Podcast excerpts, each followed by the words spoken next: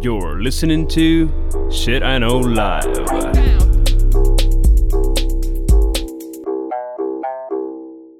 Доброго времені суток! З вами ваш любимий подкаст Shit I Know Live, і ми його незмінні ведучі. Кріс Косик. І Діма Малеєв. Сьогодні в нас 38-й епізод. У нас, може, Дімочка, сьогодні скоро почнеться якийсь новий сезон, що би це не означало. Щось я Це так с- задумалася. С- У нас каждый сезон это 15 выпусков. Ага. Там еще, да, мы, мы на экваторе. А то ми зараз в третьому? Да, Ага. да, хорошо. это Ну, третий сезон уже. Хорошо, всіх вітаю в продовженні третього сезону, щоб це не означало. І сьогодні тема в нас буде про афери, шахрайство і всякі такі історії. Тобі як? Понравилась тема? Ты знаешь, что ужасно? Я, короче, читал про вот этих всех аферистов, и у меня такая мысль, как же офигенно интересно они живут. Ну, то есть, они, люди реально какими-то такими очень часто простыми обманами обманывали таких каких-то крутых известных людей на такие какие-то баснословные суммы, что, блин, ну, я не знаю, я аж затащился. Такое чувство, что, знаешь, когда-то э, в, я вот когда в подростком, я читал про всяких аферистов, потому что они были типа крутые, классные, там всякие рассказы, всякие там, ну, я даже не могу вспомнить про кого, но я помню, что вот аферист, он был каким-то таким крутым чуваком, на которого все были, все, все- хотелось по- хоть частично жить, как он. Потом, естественно, я узнал, что такое закон, я узнал, что такое тюрьма и так далее, и понял, что аферистов жить, наверное, не очень прикольно. Но вот я сейчас подсчи- подсчитал, и я прям в восторге, честно. Я очень много удовольствия получил от подготовки к этому подкасту. Хм. Ну, мені готуватися теж було цікаво, але в мене думки понеслися в інакшу сторону. Тому що я, власне, подумала, що більшість якихось таких афер, які я читала, знаєш, ну. е, Бо перечитала багато, вибрати треба було декілька. Да? І я коли читала, то дуже багато афер, я така, знаєш, сижу, читаю, читаю, і я думаю, ну от а що ти думав, що тебе не зловлять, чи що? Ну тобто, ну тобто, воно якесь таке дурне. А потім я поняла, що насправді про самі класні афери ми ж то ніколи не знаємо, тому що тих людей ніколи не зловили, і навіть ніхто не знав, що, що була афера, або було настільки больно, що аж було стидно признатися, того і не знаємо, що це афера. Тобто, ми по суті вибрали найкращі з лузерів аферистів, і от про те сьогодні будемо говорити. Але да, воно інтересне, і так само мене, е, знаєш, як ем, наштовхнуло на думку, що людство все-таки. е, От ми любимо, щоб нас е, обманювали. Якось от ми любимо вірити в Діда Мороза, в якісь. Ну тобто е, людство нічого не вчиться і далі вірить, і може це і добре, що люди такі наївні. Знаешь, я вот когда прочитал, и вот про один из пунктов, который ты будешь рассказывать, я сижу, и вот у меня просто в голове не укладывается, как люди верят вот в ничто. Ну да. Ну, то есть, это настолько странно. Але це навіть не то, що в ніщо, це в таку мічту. Знаєш, що все-таки той єдинорог прийде і насрає тобі вдома радугою. Хорошо. А знаешь, это же сказка была всегда. Яка? Я думаю, что частично это воспитание. Знаешь, там Иван Дурак, там какая-нибудь газель, которая стукает а, там этим лапой и Копытцем. вылетает, да, копытцем, и там деньги какие-то вылетают. И д- с детства тебе рассказывают, рассказывают, и все мечтают ухватить эту птицу счастья за хвост, а, жар-птицу за хвост. И в результате меня такое чувство, что у людей отключается совершенно мозг, они типа, как, вы мне дадите столько денег, я тебя положу в пять раз меньше? Конечно, хочу, вот забирайте все деньги. Ты такой, ну, ну, ну как, ну, ну, ну сядь и подумай. Ти знаєш, мені здається, що половина людей думає, що так і працюють інвестиції. Хорошо. Добре, давай почнемо з чуть-чуть означень, бо Давай. вони сьогодні теж є. Мы же образовательный подкаст. Звісно. Звісно, слів з грецького чи латинського я не знайшла. А але... нет, тогда вообще нафиг надо, слушай, как ни, ни один подкаст, ни одно значение не может быть крутым, если оно не по-гречески. Факт. Ну, але сьогодні е, тема така сучасна, так сказати. Хорошо, е, значить, е, що ж таке афера? Афера це ризикована, сумнівна і непристойна справа або підприємство з метою особистої наживи. Синонім слова шахрайства. Значить, шахла... шах... шах... Єй, быстро. швидко, швидко знайшлося. минута. Хорошо, значить, шахрайство за володіння чужим майном або придбанням е, права на, май... на майно шляхом обману чи зловживання довірою. Е, в Україні шахрайство кримінально е, каране діяння. е, І відповідальність за яке в Україні передбачена Кримінальним кодексом України. Особливістю шахрайства є те, що воно може бути вчинено як стосовно майна, так і стосовно права на таке майно.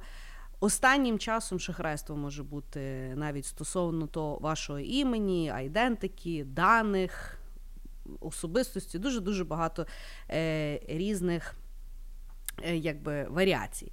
Що цікаво, е, шахрайство існує дуже дуже давно. Перша згадка про шахрайство е, є 500 років до нашої ери. Був зроблений єгипетський закон, який слідкував за чесністю податкових інспекторів. Ну, это же коррупционное. Ну, в принципе, мы помним, что первые признаки было- коррупции были в Египте тоже. О, бачиш. Ну, може, це були пов'язані якісь речі, але наскільки я читала, то що там було, що е, коли вони щось там важили і оподатковували, то інспектори, типу, там при... ну, коротше, мали якусь схему. Короче, Э. ничего не поменялось за эти две с половиной тысячи лет. Да. І навіть цікавий такий маленький факт, не знаю, чи в... я не думаю, що я влучу в твої якісь. Е... е, Кораблі, але е, в 1496 році е, Мікеланджело спіймали на те, що він хотів продати підробки якоїсь статуї. Отаке. А Вона ты має а, а потом, короче, продавали подробки Микеланджело. От, от така іронія. Е, афери, відповідно, як ви розумієте, в тому діапазоні часу від е, е, древнього Єгипту і древньої Греції до сьогоднішніх афер з ковідом величезна кількість. Слава Богу, нам з Дімою було з чого вибрати. І Діма, ход твій перший. Слушай, а перед тем, как я скажу ход, тебя Да. обманывали, вот как ты на какие-то аферы попадалась? Е, я ні. Е, мою маму, звісно, нагрів Ощадбанк, а тата не нагрів. І він Оу. це згадує по сьогоднішній день. Мене ні, я якось. е, Ну, і то, е, знаєш, то не через те, що я така вся чітка, мудра, і я то все бачу, я просто дуже багато речей не розумію. І я, якщо не розумію, я туди не пхаюсь. Знаєш, ну тобто я, якщо просто не можу розібратися, що воно, чого воно, для кого воно, я, ну, я якби не пхаюся. І тому е, мені, мені часто якби пропонували якісь там теми, якісь чіткі вещі. Ну, я по сій день переконана, що криптовалюта це яка-то така хуйня. Просто знаєш, я не можу до кінця розібратися, що купляти, як купляти, як заробляти, де я потім то буду міняти. Я того я туди не пхаюся. Знаєш. Того ні, е, Бог мене милував, але то скоріше через мою дурість, а не мою мудрість. А ти? Ну, попри криптовалюти. Попри криптовалюты. Ты знаешь, мне когда-то мама очень крутой урок преподнесла. Мы были как раз в Москве, и мы шли по метро, и там, знаешь, в метро, там на базарах есть такие чуваки, которые хватают там тебя и говорят, вы выиграли квартиру, вы там 100-тысячный человек, который прошел по метро. И нас кто-то там схватили, и мы то ли чайник, то ли что-то выиграли. А я был очень мелкий. И мама сразу поняла, что это, и начинает меня уводить. От... А я кричу, мама, да ты что? Возвращаемся, чайник. А у нас же семья не очень богатая тогда была. И мама меня отводит, а я в истерике. И она мне такой подзатыльник вольнула. И мне тогда стало так, знаешь, горячо обидно, что я вот нам чайник выиграл, а она не пошла забирать. Но потом она мне как-то это объяснила, и вот эта вот обида с толикой здравого смысла меня очень сильно вообще от бесплатных вещей, знаешь, просто отсоединила. Вот так вот. Мгм. Ну, бач, Бог милував. Да. Детей иногда Давай. бить стоит. Особливо в Москві в метро. Короче, давай. Я решил начать с лайтового обмана. с такого обмана, который сейчас бы, наверное, даже никто, никого не смутил. Я буду говорить про немецкую группу, которая называлась Милли Ванилли. Угу. Что такое Милли Ванилли? Милли Ванилли состояла из двух парней. Одного звали Роб Пилатус, второго звали Фабрис Морван. Они встретились в 1988 году, два темноко... две темнокожие модели. Ну, то есть Угу. они были все-таки статные, красивые, и решили они петь. Петь они не умели и пели очень говняно. Но что-то там старались, каким-то лейблом даже подписали, какой-то альбом выпустили. Его продали в размере 2000 копий. Но потом они встретили такого чувака, которого звали Фрэнк Фариан. А, и он был продюсер. Он увидел две чернокожие пантеры и сказал, ребята, давайте я сделаю из вас звезд. Они согласились, и он для них выпустил, нанял каких-то звезд, и они выпустили свою первую песню, которая называется «Girl, You Know Is True». У-у-у. Да. Фишка была в том, что Милли Ванили не участвовали своими голосами. Притом, а, ну, они говорили, слушай, чувак, а когда мы вообще в эту песню хоть немножко попоем? Он говорил, попоете, попоете, попоете, и тут песня издается, потом издается целый альбом, а пацаны еще на него даже не пели. У них проходят концерты, на котором они, типа, ртом только, ну, липсинкают. А, и их альбом, их песни стают настолько популярными, что они там висят в чартах, получают платиновые альбомы и даже получили Грэмми. В свое время они даже обогнали Майкла Джексона. Как же это все развалилось? А, они пришли на MTV а, в 1989 году. И репортерша, которая с ними говорила, заметила, что они вообще ни хера по-английски не шарят. То есть как можно было пропеть эту песню, было неясно. Но как-то, ну, типа, ладно, переживают, может, заучили. И был у них лайв-концерт.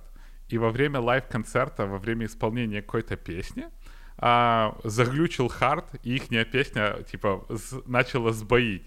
И, и все услышали, ну, вер- вернее, никто не услышал, она как-то так зазвоила, причем как-то очень ритмично. А эти два типа перепугались и сбежали. Короче, со сцены сбежали, но как потом оказалось, слушатели вообще практически ничего не заметили, им было, в принципе, окей. Ну, танцуют. Их любили за то, что они а, Milli Vanilli. В результате группа пошла под откос. Ходят слухи, что их продюсер, они подсели на наркоту, и во время одного из наркотических полетов их продюсер предложил им сняться в порно. Они согласились, потом отказались, потом взял продюсер, все рассказал. А, все были в огромном шоке. У них забрали Грэмми. А, куча людей попросили рефанд, потому что они купили а, ну, что-то, пластинки группы, в которой группа даже не пела. По подсчетам, около 10 миллионов человек подало на рефанд, и они получили свой рефанд обратно. А, Вилли- Милли Ванили попытались на этом хайпануть, запустили еще один альбом, который назывался The Time of Truth, но, естественно, их никто не слушал, потому что они нахер никому были не нужны. И э, так, в принципе, группа и пропала. Они объединились еще раз. У них был один продюсер, а потом они объединились опять с этим Фрэнком Фарианом в 1998-97-98 году и решили, запишем-ка мы еще один альбом, но Роб Пилатус умер от передоза. И, пос- и это был последний, так сказать, гвоздь а, в гроб группы Милли Ванилли. Ну, я тобі скажу, е, в Америці це, звісно, сумно. А в Україні. Это в Германии. А, ні, ну та в А, Гремі ну ж да, в їх Америці. обнаружили, да. Ну. Але я, я думаю, в Україні взагалі би навіть скандалу не було. Я думаю, навіть- сейчас бы нигде не было скандала. Вот вообще. Ну да, ну да. Ну, е, я пам'ятаю ту групу. Е, я пам'ятаю там скандали. Я, ну, наскільки я пам'ятаю, ну, чувак, Ого. я з 82-го року. То, я, то якраз е, мої тіпи. Ну, але е, я пам'ятаю, що власне, е, ну, якби основна, е, от, типу, в чому е, була проблема, що їх типу зловили, це було Гремі, тому що саме Гремі Да. це є якби. Статуетка, яку обов'язково мають давати авторам пісень, е, а вони були зазначені як автори і як виконавці. І от, типу, на тому то був і заміс. І виходить так, що знаєш, якщо б вони не мали Гремі, то вроді би і там не було би таких проблем. А так їм дали Гремі, і потім треба було забрати, і потім туди-сюди. Ну, за е, е, порно я не знала. Ну, я тоже не нашел особо подтверждений. Я нашел только в одной статье, и это может быть теория конспирологии. Угу. А, но как-то оно так. И я подумал, что для начала, для нашего первого хода, это может Мгм. быть нормальное такое задействование. Хорошо. Хороший, хороший. Е, е, хороша історія. Сумна, правда? Ну да. Никто Но с не другой стороны, зарубил. слушай, с Да. другой стороны, мне кажется, это они же были исполнителями тех времен, когда а, от передоза умереть это было, знаешь, как, ну, как бы, ну, как на пенсию выйти, мне кажется. Там же все тогда исполнители умирали от передоза. Сьогодні кожен другий репер повмирає від Так передозу. рэпер вообще, они, понимаешь, они все время про это поют, потом умирают, и все грустят. Так наоборот, он, он к этому очень долго шел. Надо наоборот их там селебрейтить. Я поняла. Хорошо. Хорошо. Е, я е, почну з класики. Давай. Е, живучої класики е, е, з початку минулого століття, яка е, процвітає по сьогоднішній день, по сьогоднішній день і в світі, і включаючи навіть в Україні. Я буду говорити про схему Понзі. Що в Україні називають фінансовою пірамідою, і про нашумівший B2B jewelry проект. Е, так от, почнемо з схеми Понзі. Значить, ми всі знаємо, що таке фінансова піраміда, як там е, непонятний якийсь бізнес-модель. Е, приведи 10 друзів, заробляєш багато, всі заробляють багато, на чому заробляють, ніхто не знає. Е, ну, завжди е, така організація малюється пірамідою. Того, якщо воно виглядає як піраміда, значить це є піраміда. Але в світі е, ця, ну, ніхто не називає фінансові піраміди фінансовими пірамідами, називають схемою Понзі, тому що це був е, мужик такий Чарльз Понзі в Америці, який власне вперше е, реалізував фінансову піраміду на дуже великому обсязі. Ну і був е, в тому успішний, тому якби так і називається. Бо виявляється, не він придумав фінансову піраміду, але він якби вперше її так дуже ефективно використав. Так от. Ішов 1920 рік, і Чарльз Понзі, який був емігрантом, здається, з Італії, він придумав тему. Значить, в чому була тема? Е, були в Італії е, поштові купони. Ну, от просто якісь купони. І тема була в тому, що той купон, якщо привезти в Америку, його можна було обміняти на поштові марки. І поштові марки в ем, ціні були дорожчі, ніж купон. І, соответственно, дохід. От така от тема. Відповідно, е, дохід, який він обіцяв своїм вкладникам, був е, за 90 днів 400%. Відповідно, всі людішки е, посходили з розуму. Ніхто не знав, що таке купони, але треба було купляти купони. І по суті, понзі почали закидати баблом. Значить, в чому була загвоздка даної бізнес-моделі? То, що ніхто не знав, що дійсно така тема вона була валідна. Єдине, що можна було обмінювати ті купони тільки в маленькому обсязі. Тобто один купон, ну може два. Але вже, наприклад, тисячу купонів не можна було обміняти. Ну тобто, просто система так не функціонувала. Більше того, стільки купонів взагалі не було в обіході, щоб стільки їх возити і оце міняти, і звідкись брати ті гроші. Але то, звісно ж, нікого не цікавило, тому що Понзі був в чому якби його геніальність, тому що. Він влив дуже багато грошей в рекламу. І, відповідно, всі люди там купони, купони, е, бабло, бабло, тут така тема, ви нічого не бачите і так далі. І е, додатково, оскільки це була фінансова піраміда, там була ще е, якби умова, що якщо людина приводить 10 друзів, то в неї дохід ще додатково збільшувався за рахунок купонів тих інших людей. Ну, класична піраміда. Значить, е, та тема була настільки успішна, що в пікові часи продажу Понзі заробляв 1 мільйон доларів в тиждень. На ті времена-то. Ну. Ну і відповідно е, він багатів, е, виплачував дивіденти старіших е, вкладників за рахунок внески нових вкладників. Ну, тобто грошей куча в обіході.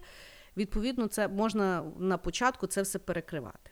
Ну і журналісти почали якби розслідування. І е, в, виходить стаття, де якби вони описали, що вони порахували, що для того, щоб виплатити всім інвесторам е, ті всі купони, треба було 160 мільйонів купонів. Тоді, коли взагалі в обіході в світі було тільки 30 тисяч купонів. Ну, тобто, мало того, що сама система так не працювала, але і просто купонів стільки не було на того бабла. Люди, значить, дуже сильно встрімінулися, пішли за Понзі. А Понзі теж був не дурак, типу, вийшов до них і каже: ну окей, от два ляма, зараз вам пороздаю дивіденти за останній там місяць. І люди настільки в то повірили, що вони почали ще йому нести бабла. Ну, понятно, що в якийсь момент то все вже накрилося, тому що ну, вже вже якось вже до тих людей дійшло. І загалом збитки від схеми були 20 е, мільйонів доларів. Ну, на той момент це це, це, це ще й взагалі страшні гроші і так далі. І відповідно після того всі такі фінансові схеми за кордоном е, називаються схемами Понзі. В нас вони називаються фінансовими пірамідами. Тобто це є вид шахрайства, який заманює інвесторів, виплачує дивіденти старим інвесторам за рахунок нових. Тобто там є завжди якась там бізнес-модель, але її толком ніхто не може пояснити, але всі розуміють, що куча бабла, і ми всі будемо дуже сильно багаті.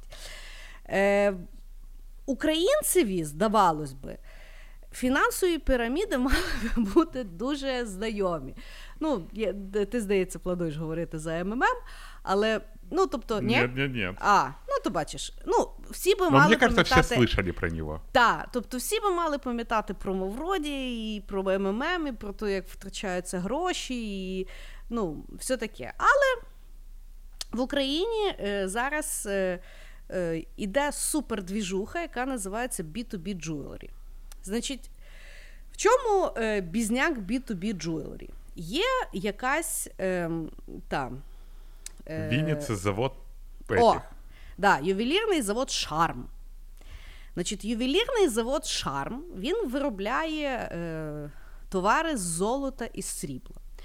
Але додатково вони, значить, не просто продають е, ці всі вироби, які ще й виявляються по завищеним цінам. Ну, тобто вони чомусь е, срібло коштує як золото, а золото, напевно, як діаманти коштує. Mm-hmm. Я не знаю. Значить, ідея є така, що людина, е, коли купляє виріб в магазині B2B Jewelry, ну, від заводу. Mm-hmm. Е, Їй обіцяють поступово повернути е, більше повної вартості даного продукту. Вони чомусь це називають кешбек.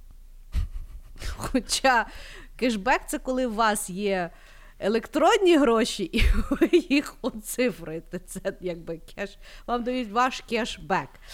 Ну, е, тут, Не будь якби... такою розумною. но. Ну, е, кешбек так кешбек. Значить, дуже цікаво, що кешбек е, в випадку, що ти купив там якийсь перстеник, за 52 виплати тобі повернуть 104% вартості. Тобто звідки ті 4% набігуть. Е, Як не знаю, але видно профіт. Хорошо. Значить, ще цікавіше є в тому, що окрім ювелірних виробів, оскільки ти довіряєш е, заводу Шарм ну, і вообще е, куча, ну це ж прекрасні люди цим займаються, значить, є ще можливість придбати сертифікат на їхню продукцію. Тобто не цікаво тобі носити їхню продукцію, але ти розумієш, що це хороший бізнес, треба вкластися. Відповідно, якщо ти береш сертифікати, відповід, і в них продукція далі в обіході, дохідність в тебе буде від 260 до 416% на рік. Понімаєш? Значить, е, що саме цікаве, да, що саме цікаве, коли ти купляєш сертифікат в B2B Jewelry, ти його можеш е, купити тільки готівкою. Правда, в тебе є варіанти: гривні, долари або євро, ну як в канторі.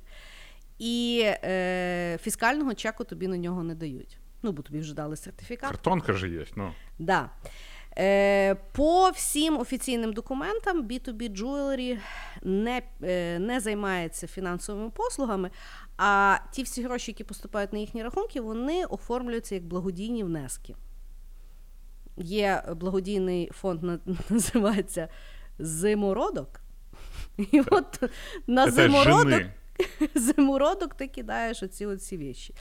Значить, є е, засновник і власник того всього ювелірного заводу Микола Гонта, який постійно знімає відоси, розказує, е, значить, е, який це все бізняк, що це не фінансова піраміда, оскільки в фінансовій піраміді немає продукту, а в нього є золото і срібло, яким він гарантує ті всі бумажки, хоча їх нікуди ти потім не занесеш, крім того самого магазину. Але не важно.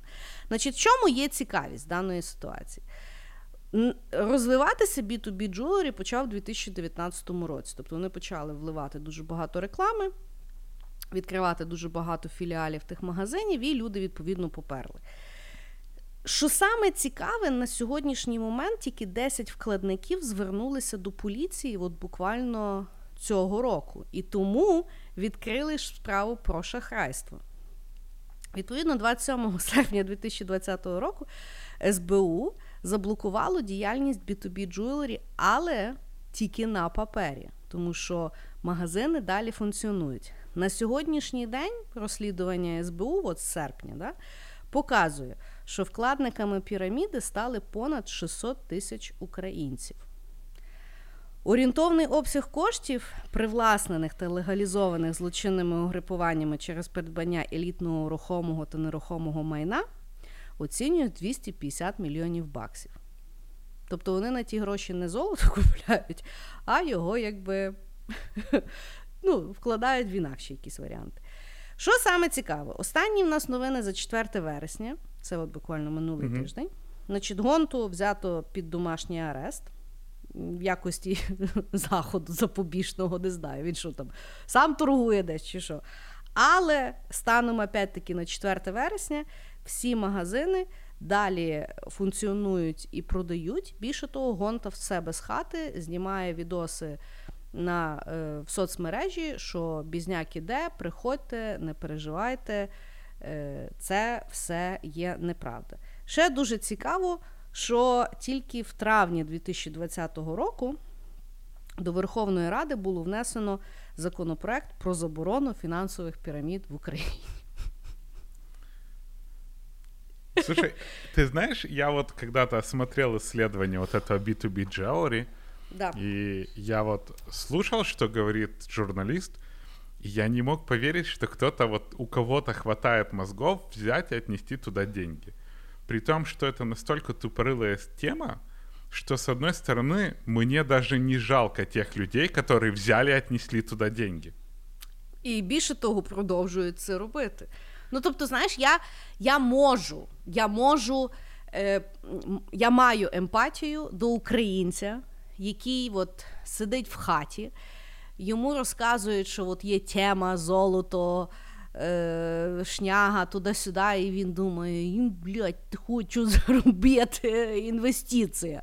Знаєш, ну я ну, тобто я маю емпатію до тої людини. Я але потім, але потім та людина, яка дивиться новини, як, ну тобто дивиться, що щось робить, знаєш, і несе далі гроші, я не розумію. Тому що в них далі вклади ростуть. Слушай, я очень многого... Мне кажется, что вокруг B2B Jewelry а, оно вообще показывает, насколько все отвратительные мрази. Кроме того, что B2B Jewelry, да, пускай это несчастно эти люди, которые, окей, что их обманывают, верят там в какое-то светлое будущее. Но это же и телеканалы, которые берут их рекламировать. Это же и куча изданий, которые их рекламируют. Это же и огромные программы. Я когда-то, когда смотрел, я нашел, что у них, блин, чуть ли не свой канал, угу. где продается как магазин на диване какая-то телка. Короче, показывает эти украшения, говорит, кэшбэк 156% за год. И ты вот слушаешь, и ты не понимаешь, ну вот как? Почему? Ну, і що саме смішне, що навіть той кешбек, от навіть якщо вони повернуть там 100, 150%, він є менший собівартості того тих прикрас, тому що в них є завищені ціни. на Не, свою продукцію. Ну, кешбэк 150, ты заплатила 1000, тебе дали 1500. Тебе Правильно, але на ринку е, той браслетик коштує, наприклад, там. Е, а, ні, правильно. Ага, окей. Ну, бачиш, я того і не пхаюся в таку хуйню, бо я ще й навіть то неправильно розумію. Да. Але И слава богу. Ну, може, але, але я просто кажу, що.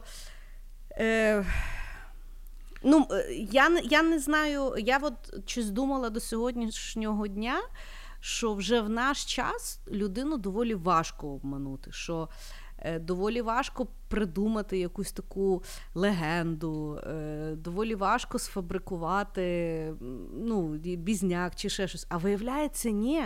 Виявляється, ще Там легше. никакой, там никакой легенды нету. Вообще, ты приходишь, тебе дают картонку без фиксального чека, без ничего. И ты идешь, как дебил, с картонкой на тысячу гривен, уверенный, что за год тебе дадут 4000 гривен. Я заходил, вот, у меня когда грустно, и когда я в себе не уверен, я захожу в группу B2B Jewelry Official. И я читаю комментарии под постами. И там люди пишут, мы так ждем выплат и так верим, мы же с вами партнеры. И ты такой, вы чё, вы как? Ну, это ж, блин, энергия никоткуда не берется и никуда не девается. Точно так же с деньгами. Никто не будет забирать у вас тысячу гривен и отдавать четыре тысячи гривен. Я просто даже не знаю, если люди не понимают вот такой, знаешь, настолько очевидной вещи, как ты можешь людям что-то сложнее объяснить? То есть B2B Jewelry показывает, что огромное количество людей стоят в очереди, чтобы отдать свои деньги, которых они жалеются, что их мало. И ты должен каким-то образом этим людям потом доказать какие-то более сложные концепции. Знаешь, там экономики, типа без виза, там откуда цена на газ, почему такое электричество. Все вот эти вот штуки, и ты понимаешь, что нет, пиздец. Люди, вот, вот, вот все, они не понимают такой обычной темы, как можно пойти дальше. Я не знаю, меня это просто, у меня аж так пердак из-за этого горит, что люди, что люди просто на это покупаются. Причем, ну посмотрите на этого Миколу Гонту. Но он же, блядь, как Джаба Хат. Ну, это возле него ты не захочешь в лифте вместе ехать. Ну, какие деньги этому человеку отдавать? Он же не говорит нормально даже. Он же, да, блядь, у нас бизнес есть, золото, все. Ну все, все, угаманісь вже, угаманісь вже. Що ти на форумі якомусь чи що? Короче, меня Я, раздраканивает я, я, в принципі, після того, як ти сказав, що ти в сумному настрої заходиш ну, читати ті коментарі, я вже нічого не чула. Але е, ну, я розумію, що в тебе болить за, за середньостатистичного українця. Ну, е, скажімо так, е, знаєш, як е, зараз от там в новинах чи ще щось люди там задаються, чим же ж то все закінчиться? Все закінчиться, понятно як. Буде ще більше українців, які ще більше йому дадуть бабла. Е, Він з СБУ порішає, а українці е, лишаться опять з голову сраков і е, без е, опять будь-якої пам'яті. Е, тому що я впевнена, що наступна піраміда теж абсолютно прекрасно спрацює.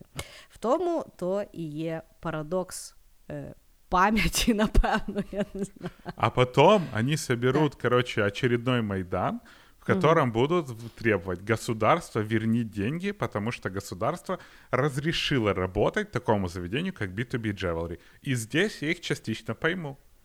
Ну да, але ж я кажу, що законопроект тільки подали. Того е, в правовій нормі, ну, звиняйте. Е, знаєш, як е, з другого боку, людина, яка несе гроші в B2B Jewelry, а потім має претензію до Зеленського, що він не влаштував їм життя, це в подвійний. І це подвійний ідіот, який може дійсно хай ліпше е, в тій реінкарнації пострадає. Да. Мне потому этих людей не жалко. Хорошо.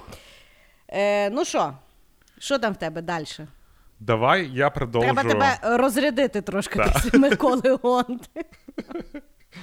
Короче, я продолжу тему финансовых пирамид. И сегодня мы поговорим про аферу, которая считается самой большой в мире. Про Бернарда, Бернарда Л. Медофа. Мейдофа. Короче, хрен знает, как его зовут. Короче, тип в свое время прям а, олицетворение американской мечты. Сидел, где-то работал а, лайфгардом на каком-то пляже, где-то каким-то сантехником был, наработал каких-то денег и решил торговать акциями. Что самое удивительное, он создал компанию, которая называлась Bernard L. Madoff Investment Securities, и они были инноваторами в то время в финтехе. Короче, типы разработали программное обеспечение, которое разрешало им торговать на тех акциях, которые были. А, и в результате этих разработок мы имеем самую большую биржу в мире, которая называется NASDAQ. То есть типы, тип реально со своими там компаньонами построил NASDAQ. Угу. Он был на рынке так долго, что в какой-то момент его компания делала от 5 до 10 всех покупок в мире, которые там связаны с акциями. Mm-hmm. То есть они были финансовая организация, которая управляла активами своих э, компаний, которые вкладывали в них деньги и приумножали эти капиталы. Короче, э, в какой-то момент он э, пообещал, что он будет приносить своим инвесторам от 10 до 13% годовых. И 10-13% годовых — это нормальные цифры. То есть, угу. в принципе, очень многие финансовые консультанты предлагают там 7-8, но эти дали 10, и плюс Бернарду, Медофу, Мейдофу, блин, короче. Вот ему все очень верили, потому что, ну, он реально практически построил все эти финансовые системы. Что в результате? Он был э, черменом NASDAQ в течение 10 лет. То есть это главный чувак финансовой организации. А, чем была известна фирма Медофа? Во-первых, они очень а, выбирали клиентов, у которых брали деньги. То есть, если ты хотел, чтобы Медов занимался твоими капиталами, тебе надо было очень договариваться, и чтобы тебе должно было очень повести. Второе, они не давали доступ к деньгам. То есть они не давали онлайн-доступ, чтобы ты мог проверить свои аккаунты и тому mm-hmm. подобное. И третье, они были очень консервативные, рассылали отчеты. Короче, ты не знал, что происходит с твоими деньгами. Mm-hmm. Он был настолько крутым, и ему настолько верили, прям безумно верили, что чуваку проинвестировали приблизительно 65 миллиардов долларов. 65 миллиардов долларов, как его обнаружить? Ну, то есть у него работала обычная финансовая схема. Он забирал у людей деньги mm-hmm. и выдавал 10-13% годовых всем старым, ну и плюс, ну, короче, всем выдавал вот этот вот процент небольшой. Mm-hmm. Mm-hmm. Как его, значит, засекли? Во-первых, в 2008 году разв- развалился банк Lehman Brothers, и mm-hmm. у всех наступил пиздец. И у него попросили 7 миллиардов долларов. Ну, то есть mm-hmm. его инвестора попросили вернуть им деньги. Оказалось, что денег нету. Там начались разбирательства, но, естественно, это все долго, плюс у чувака офигенная репутация, он дальше брал деньги. И в какой-то момент он, ходят слухи, проговорился, что его фирма в течение последних 13 лет, на минуточку, это был 2018 год, угу. не, со, не совершила ни одной покупки и работала по обычной схеме вот этого Понти. Сын какой-то не выдержал, сдал, короче, его в ФБР. ФБР сразу взяли его за жопу. Они его осудили на 150 лет, потому что денег особо нету. А, посадили его в тюрьму на 150 лет. Деньги пропали, потому что деньги, в принципе, он там пораскидывал всем остальным инвесторам. А, в результате а, некоторые руководители хедж-фондов, которые вложились в эту компанию, покончили жизнь самоубийством. Угу. Сын Медофа покончил жизнь самоубийством. И счетная палата посмотрела, что действительно за 13 лет в своей работе на финансовом, а, на финансовом рынке его компания не совершила ни одной покупки. Вообще, то есть они настолько охренели, что они просто ничего не делали. А Медов сейчас сидит в тюрьме, а, говорят, что он даже там нашелся, потому что все воры его уважают, потому что тип украл больше, чем кто-либо в истории. Mm-hmm. И он э, там даже устроил какой-то свой бизнес. Он покупает шоколад и разливает горячий шоколад, шоколад зэкам, которые находятся на прогулочке. Mm-hmm. Вот такой вот он. Самый известный, самый, самый крупный аферист в мире. Е, ну, е, і от я кажу, що після того бери вообще в будь-що вір.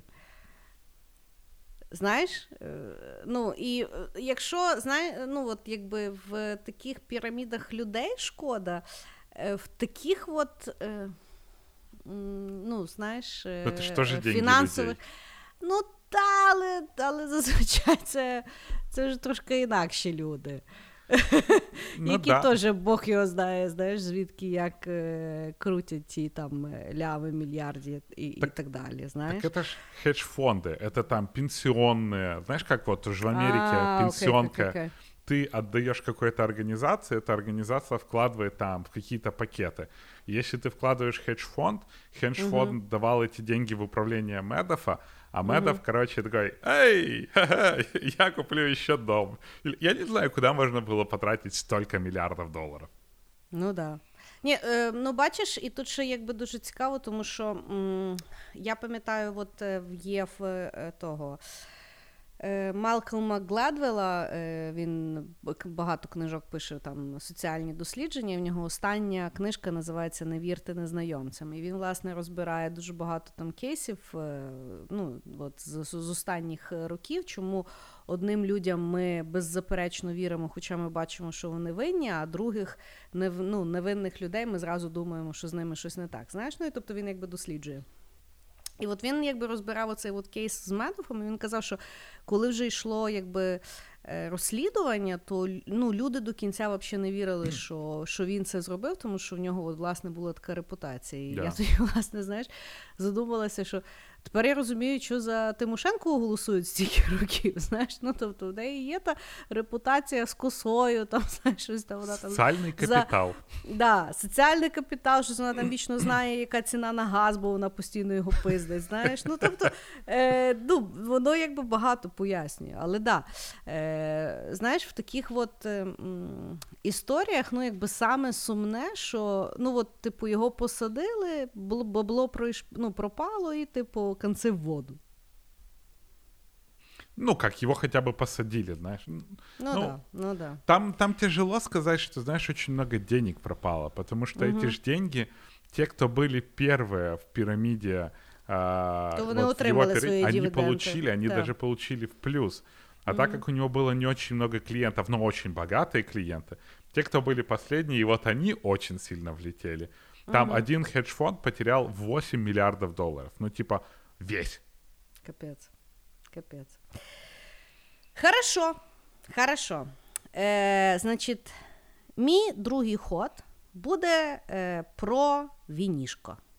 І uh. про мужчину, якого зва, звати Руді е, Курниаван. Да? А ты заметила, что у всех этих аферистов пиздец сложные фамилии? Да, до речі, да. Е, Видно в тому частина е, алюру, які вони напускають. Так от, е, в 2002 році на е, ринку рідкісних вин, бо це виявляється є цілий ринок. Е, ну, тобто, що таке ринок рідкісних вин? Вино робиться кожен рік в різних там виноградниках, е, помістях і так далі. І, відповідно, в залежності від того, яка була погода, який був урожай, що вони там мутили, е, різні вина, ну, тобто якогось року з якогось там виноградника може бути завжди тільки скінченна кількість вин. Воно може бути вдале, може бути невдале і так далі. І, відповідно, з кожним роком тих пляшок менше і менше, тому що випивають, і якісь пляшки є рідкісніші, якісь там відоміші і так далі. Тобто, в принципі, це є якийсь такий осяжний ринок, який постійно якби розвивається.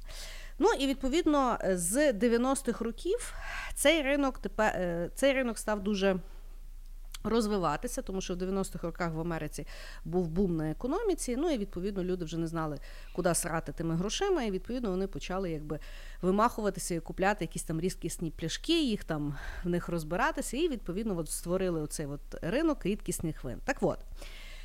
Е, як працює той ринок? Є е, приватні колекціонери, є ділери, є люди, які збирають ті вина, перепродають ті вина, випускають свої каталоги і так далі. Це все відбувається або через аукціони, або через якісь такі приватні розпродажі. Ну там збираються людішки, і вони там в каталогах починають якось там е, бідатись. Так от, в 2002 році появляється такий дуже несимпатичний індонезійський чолов'яга, який взагалі нічим не примічательний. Але люди, які торгують тими пляшками, там, в принципі, не відрізняються красою. Так от. Він в 2002 році появляється на аукціонах і починає дуже жорстко і швидко скупляти е, вина.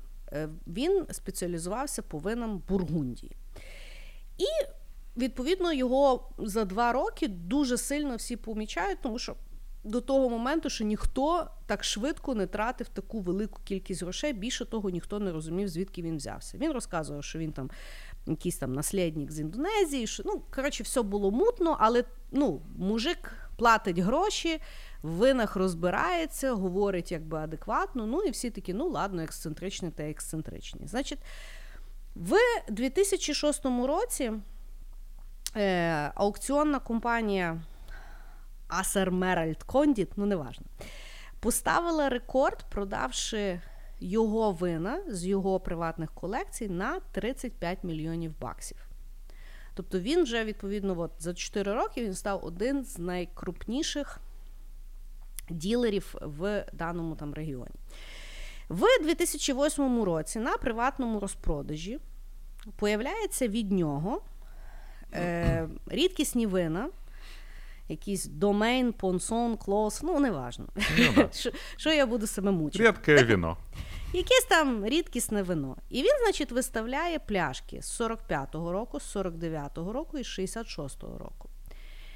І виявилося так, що ну, чи тоді на тому розпродажі, чи якось так вилізло, що е, власник того помістя сказав, що то вино взагалі зробили тільки в 82-му році, тому що в інакші роки не було взагалі урожаю. І тут всі якби заметушилися, тому що мужик дуже багато продає вина, знайомий зі всіма. Е, Ну, тобто питання зразу постало, що з того є справжнє, що не справжнє, як то не справжнє. Ну, воно ж все виглядає як справжнє, і він там туди-сюди. І з 2008 року, відповідно, починається розслідування. В 2012 році ФБР накрили його хату в Лос-Анджелесі. І коли вони відкрили ту хату, то вони побачили, що він там мав свою якусь таку цілу ферму. Значить, в чому була геніальність того е, курніяви? В нього була якась дуже ну, така унікальна палітра, тобто він дуже відчував вино. Він купляв рідкісні вина, їх розпробував, підробляв пляшки, етикетки. Більше того, купляв дешевше вино, воно могло бути і старе, і нове. Угу. Бадяжив, от так просто бадяжив і перепродавав. І там ціла хата, там пляшок, різних е, ну, тип, марок, знаєш, там корків. Ну, тобто, ну там така ціла ферм, ферміща. І е, відповідно його е, той, ну, засудили. І в 2014 році він став першою людиною в США, якого було осуджено за такий злочин. І посадили його на 10 років. Причому, що він до кінця не вірив, що його здадуть. Він типу розказував, що це в нього там в хаті, просто він там вино любить. Е, ну, тобто якісь такі манси, знаєш, і він не здав взагалі е, ні з ким він працював, ні звідки він взявся, більше того, як його звати справ... Ну, тобто, далі ніхто ну, він така чоловік енігма, знаєш, яка ж виглядає хірово. І от він зараз сидить. І от, е, от так, що саме смішне по сьогоднішній день, оскільки це є ну, от ті приватні колекції, це дуже закритий ринок. Ніхто не знає, скільки той е, Курніяві зробив тих пляшок, скільки є підроблених, де вони, в кого вони, і скільки навіть ну, типу, бабла він провернув, тому що це є зазвичай дуже такі закриті махінації. Е, І ще дуже цікаво, що е, ніхто того і не взнає, тому що більшість людей, які колекціонують ті вина, якщо їх і намахали, то їм буде стидно признатися, тому що ну в нього, типу, знаєш, така приватна колекція, він весь такий офігенний, а тут його якийсь, знаєш, індонезієць намахав, набадяживши е, в вині якісь ті. Що дуже цікаво, на, про цю історію е, Netflix зняв документалку, яка називається Кислий виноград або Sour Grapes у 2016 році, де, власне, Є дуже багато зйомок із тим Руді, і з тими людьми, які типу його ловили, і як було дослідження, і навіть дуже в деталях показується та його хата, де вони бадяжили то вино. Дуже дуже рекомендую. Жесть. Я вот вообще, так. понимаешь, а прикинь, эти же а, бутылки вин, вот которые он продал, они же перепродаются. Там уже Конечно. хрен пойми историю бутылки. Конечно. И что самое удивительное, все эти сомелье, все это говно, никто, никто даже приблизительно не понимает. Ну реально, вот откуда они знают, как бы должно по, по вкусу быть вино 48-го года? Ну, взагалі, є ще теж дуже класна документалка про вино, я, я не пам'ятаю. Коротше, є якась сертифікаційна модель, де є сомельє, які ну, їх щось 10 людей в світі, чи що. Ну, коротше, вони там там, ну, там, е, е, там той. Е, Екзамен, який вони здають, вони там готуються пів життя, mm-hmm. і потім якби його там здати ще дуже. Тобто вони там і вони власне вчать е, всі вина, всі вин, вони знають всі виногради, коли в якому році росли, який був урожай, і вони по характеристичним знанням Е, мають знати ті вина. Тому що, наприклад, вони, коли останній екзамен здають, то їм дають шість вин. І це може бути любе голубе вино вообще зі всіх років, зі всіх uh-huh. регіонів, чи що ж вони мають точно вгадати. І це от, ну, реально сертифікованих таких людей в світі зараз ну, буквально там от, там десь 10, може, ну, може більше. Але мається на дуже мало. Так от, зловив один з таких чуваків, тому що він, власне. Його запросили на якусь там приватну вечірінку, де він мав розливати то якесь там дуже рідкісне вино. І він його попробував, і він каже, що, типу, того року мав би бути от такий смак. А тут палітра зовсім інакше. Тобто, то ще й зловити, ну, може, буквально там, знаєш. Е, ну, Дуже дуже мало людей, але ті люди, які собі можуть дозволити то вино, вони вірняк не розпізнають. І того, знаєш, може вони, може, куча, знаєш, таких вин там за мільйон доларів і розпили. Ну, ну, типу, було, ну таке було, але, але навіть ніхто не взнав. Это, знаешь, история любого дорогого алкоголя. Тебе дарят дорогую бутылку алкоголя, ты ее ждешь для специального случая, а потом к тебе приходит кум, вы напьетесь дешевой водки, а потом, а, давай, открывай ту бутылку, которую я хотел давно. И хрен кто когда узнает, дорогой это был алкоголь или подделка. Херня это все. Ну, я теж того не вимахуюся, я завжди беру совідіот блан і в районі, знаєш, в районі 300 гривень я себе ощущаю прекрасно. Я, знаешь, у меня есть кодовое слово, когда надо заказать какое-то вино, Я такой, у вас чилийская есть? Потому что мне кажется, что чилийская звучит, как будто я профессионал. Я поняла. Е, десь там українське вино недавно появилося, не пам'ятаю, як воно називається. Чилійське. Ну, коротше, теж всі, знаєш, вимахувалися щось. У вас є. А, а що саме смішне зараз? Е, дуже популярне є якесь органічне вино, знаєш? Е, ну, воно, типу, зовсім на органі. Е, органічне, це типу воно взагалі там щось не додають, воно там якось саме бродить. Ну, коротше, дали мені попробувати то органічне вино, яке там всі зараз стоять. Я така сижу і кажу, слухайте, ну, ну, називається в Україні шмурдяк. Знаєш, це коли воно на дні там щось плаває. Там, ну, ну, типу, Це якось занадто модно для мене. Але знаєш, ну от мені дуже от в тій історії сподобалося, що ну, вона така доволі неоднозначна, якщо подумати на е, ну, в форматі не що, ну, типу, от що він обманював отримав. Да? Тобто в людини, в принципі, було унікальний скіл. Тобто він не просто, знаєш, там е, е, в тих взяв, тим віддав і туди-сюди. Тобто в нього все-таки був талант, який він дуже цікаво використав. Більше того, він не крав в бідних людей гроші. Ну тобто ніхто не купляє за останні бабки пляшку, яка коштує там, знаєш, 200 тисяч доларів. Угу. Тому, знаєш, е, ну, посадити тіпа на 10 років. Ну, я можу собі уявити набагато гірші випадки, що можна зробити, щоб отримати такий э, вирок. Вот. Ну, в целом, э, мне кажется, что все, все аферисты, про которых мы говорим, они были очень тал- талантливые люди, угу. которые могли бы, ну, знаешь, там, сделать что-то большое, но при этом в какой-то момент свернули чуть-чуть не туда. Угу. Хорошо. Ну, давай. Что в давай. тебе дальше по списку? У, у меня сейчас будет быстрая история. Так. Но моя любимая. Mm. Эвальдас Рима Саускас. От Евальдес Рімусаускас. А На сьогодні, граждан- на сьогодні треба було назвати не про афери, а про імена, які ми не можемо прочитати. Короче, а, житель а, Литвы а, взял в Литве, создал компанию, назвал компанию Quanta. С другой стороны, в, Кита... э, в Тайване есть тоже компания Quanta, которая производит кучу всяких хардварных деталек. А, С этой, этой организацией Quanta работают такие большие компании, как Google и Facebook. Что сделал чувак? С 2010 года он и его сотрудники подделывали инвойсы на имя Кванты с Тайваня и просто высылали в Facebook и Google. На высылали на 100 миллионов долларов в Фейсбуке и 20 миллионов долларов в Гугле. Потому что, знаешь, а там... висилали на email info at google.com. Слушай, там они перебирали, у них там куча всего было. Они высылали тысячи инвойсов просто для того, чтобы какой-то из них прошел.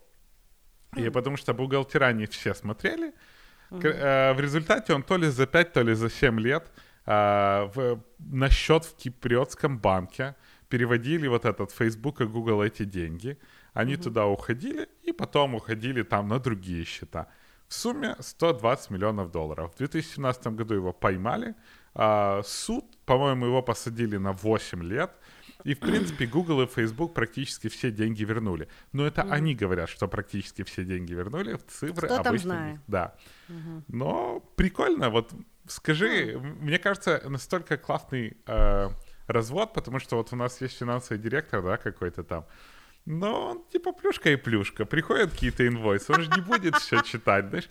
Я вообще, я думаю, что таких э, это даже какой-то э, тип развода по имейлу есть, типа имейл, Да-да-да. что-то там, бла-бла-бла. Ні, нігерійські листи це називається. Не-не-не, нигерийские листы это просто А, на це ти людей. щось а виграв, это да-да-да. типа профродить, профейкать какую-то организацию, которая Да-да-да. присылает какие-то вот такие вот штуки.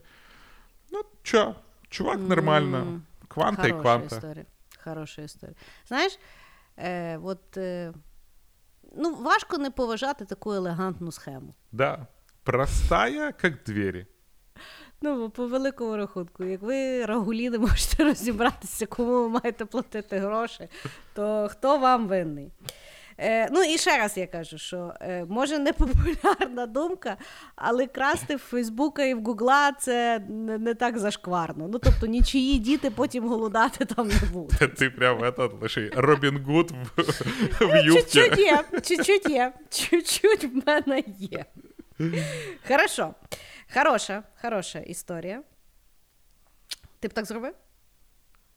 Слушай, давай не будем. Это, я понимаю, что это очень такой... а, Я когда почитал про кучу схем, я понимаю, что эти схемы реально могут отработать даже сейчас. Да. Я понимаю, что это какой-то такой легкий способ получить деньги и потом, наверное, отсидеть, но я не думаю, что каждый мошенник думает, что его когда-то посадят. Ну, теж факт. Ну, я точно знаю, що я би не, не, не замутила, бо е, я така дуже пуглива. Знаєш, в мене постійно, в мене параноя, я там спати не можу. Ну, коротше, я би, я би просто не змогла насолоджуватися тими грошима, знаєш. От Вот, якось та- так. о- вот так вот, кстати, Милли Ванилли говорили, что у них два года было, они должны были всем врать, а, что это Ага. они поют, а они английский не знают. Ага. А, Бачиш. Хорошо.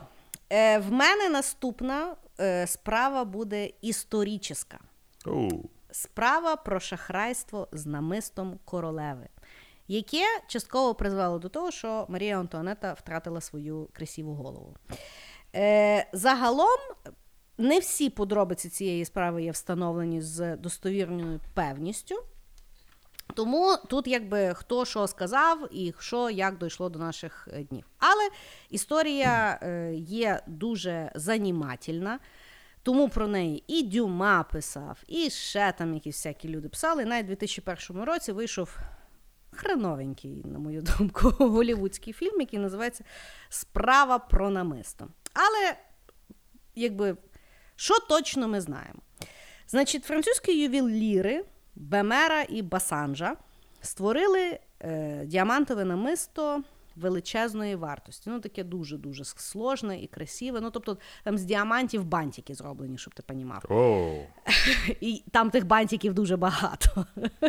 Так от, замовив е, дану прикрасу Людовік 15 для своєї е, коханки-фаворитки графині Дюбарі.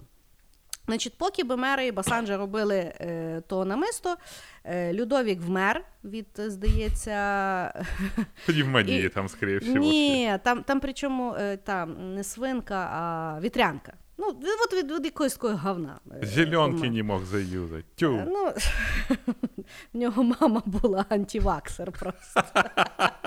Антизеленочник. Так от.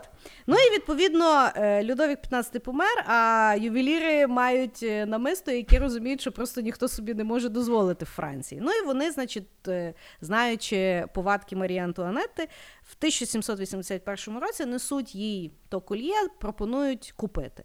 Вона вже розуміє, що вона вже берегів взагалі не бачить, що її так всі не люблять, і вона до чоловіка навіть не йшла просити ті гроші, тому що каже: ні ні ні ну то вже, то вже мене точно закукоцькають. І, значить, ювеліри сидять з тим намистом, не знають, що робити. І тут появляється жінка, аферістка, шахрайка і mastermind оцього от всього лиходійства. Звати її графиня Жанна Ламот Валуа. В неї там теж якийсь заміс, вона вроді типу графиня, вроді одружена, але щось бабла в неї там не густо. А амбіцій в неї багато, плюс вона бачить дуже цікаву махінацію, яку втілює в життя. Значить, по-перше, вона стає коханкою кардинала Луї де Рогана. Значить, е, що цікаво, такий маленький fun fact: е, е, радником того кардинала був граф Каліостро, якого ми знаємо по радянському фільмі Формула любві Тоже аферюга ще той. Типа, Вы- Я пытаюсь, знаешь, ты как рассказываешь, как «Игру престолов», типа миллион персонажей, и они Да. должны как-то связаться. Ні, ну поки що в тебе тільки одна жінка, вона коханка. Окей, Так вот. коханка. Коханка кардинала. Той кардинал дуже хоче помиритися з Марією Антуанетою, тому що поки вона ще не була королевою, він ходив і про- ходив і про неї багато пиздів. Вона, відповідно, коли стала королевою, вона така: ага, зараз я тобі зроблю Варфоломіївську ніч. І він, відповідно, okay. дуже хотів з нею помиритися. Значить, та графиня, авантюристка, що мутить? Вона, значить, е, починає всім розказувати, що вона коліжанка Марії Антуанети. І вона настільки якби, впевнено бреше, що ніхто навіть ну, не допускає, що це неправда, а ніхто не піде до королеви в неї взнати. Ну, типу, коліжанки вони чи не коліжанки. В кінці свого життя Марія Антуанета казала, що вона взагалі ту бабу там два рази бачила. Так от, та графиня, оскільки каже, що вона коліжанка Марії Антуанети, починає носити листи кардиналу типу від Марії Антуанети. Що, типу, я тебе зараз не, з нею помирю. І вони починають в тих листах фліртувати. Понятно, що листи пише та графиня і крутить кардиналові голову. То есть она фейкала Марию Антуанетту. Є ж. Окей. І, значить, в якийсь момент вона фейкає до такого моменту, що вона організовує в Версальському парку побачення е, для кардинала і королеви. Королева, понятно, що не знає про таку штуку. І тому та графиня наймає модистку Ніколь Леге, яка дуже схожа на Марію Антуанету, щоб та, типу як Марія Антуанета, пофліртувала з кардиналом, так сказати, наживо. Угу. І відповідно тут кардинал вже взагалі все повірив, що да, в нього, типу, контакт тепер і що листи носяться. І тут е, графиня та от Валуа каже кардиналові: Марія Антуанета дуже хоче ото намисто, але боїться напряму купити, щоб її, типу, не забадяжили. Угу. Іди домовся, купити в розстрочку, внеси перший внесок, так сказати, а всі інакші, от тобі лист від Марії Антуанети, що вона буде далі платити проплати. Оскільки в нього вже немає зовсім ніяких там. Е, Влюблен, не- може. Влюблен, причин не вірити, що це не Марія Антуанета листи і туди-сюди. Він, значить, то все промучує. Ювеліри щасливі, що збагрили то намисто. Але тут починається проблема, тому що через якийсь період часу проплати не приходять. Ну і вони такі перелякані, але вони зразу пішли до королеви. І тут королева, як то все знала, і така: йоп, вашу мать, що ви мені то намисто носите зі всіх кутків. І е, їх всіх позаарештовували. Значить, що в результаті? Та графиня, виявляється, як тільки їй дали то намисто, вона його розібрала і продала в Лондоні, тобто конці в воду. Е, її, значить, засудили, але ну, типу, засудили до її там якось привселюдно пошмагали, е, зробили тавро, що вона там е, варіжка, і посадили в тюрму, але вона через рік собі втекла і переїхала в Лондон. І я думаю, що мала за що жити. mm Значить, кардинала заарештували, але звільнили, бо його надурили. Ну, типу, були листи, він нічого не знав, тралівалі фестивалі. І саме цікаве є в тому, що постраждала найбільше Марія Антуанета, тому що її на той момент вже люди настільки ненавиділи, що вся преса писала, що це все вона замотила, що це вона бідну графиню, що бідна графиня хотіла просто собі заробити, і того вона на то пішла. А кардинал в неї влюбився і тралівалі фестивалі. І, ну, і по суті, е, це е, до революції ще було 4 роки до її смерті, але то намисто дуже сильно е, схарило е, суспільство, і про нього дуже багато писали в форматі того, що вона вже просто офігела. Вот така вот история. Что показывает, что журналисты даже тогда были пидорасами. Ну да. Ну слушай, ты, что мы можем сказать? Вот mm. мы поговорили про аферы, которые проводили мужчины. И да. что женщины безумно коварны даже в аферах. Ну это ж какое коварство надо устроить чуваку свидание. Он же, небось, на этом свидании еще ей присунул. Я не думаю. Та чо, ну щоб влюбиться там. Ну, ну, ну. Але да, наняла то вона женщину легкого поведіння для, mm-hmm. тої, для mm-hmm. тої свіданки. Ну, е, от так. Але теж, знаєш, е, ніхто не знає, наскільки той кардинал був в темі чи не в темі, чи він потім просто дурака включив, що знаєш, я тут син Божий, нічого не знаю, то вони. Бо йому то нічого не було за ті всі віші. Але.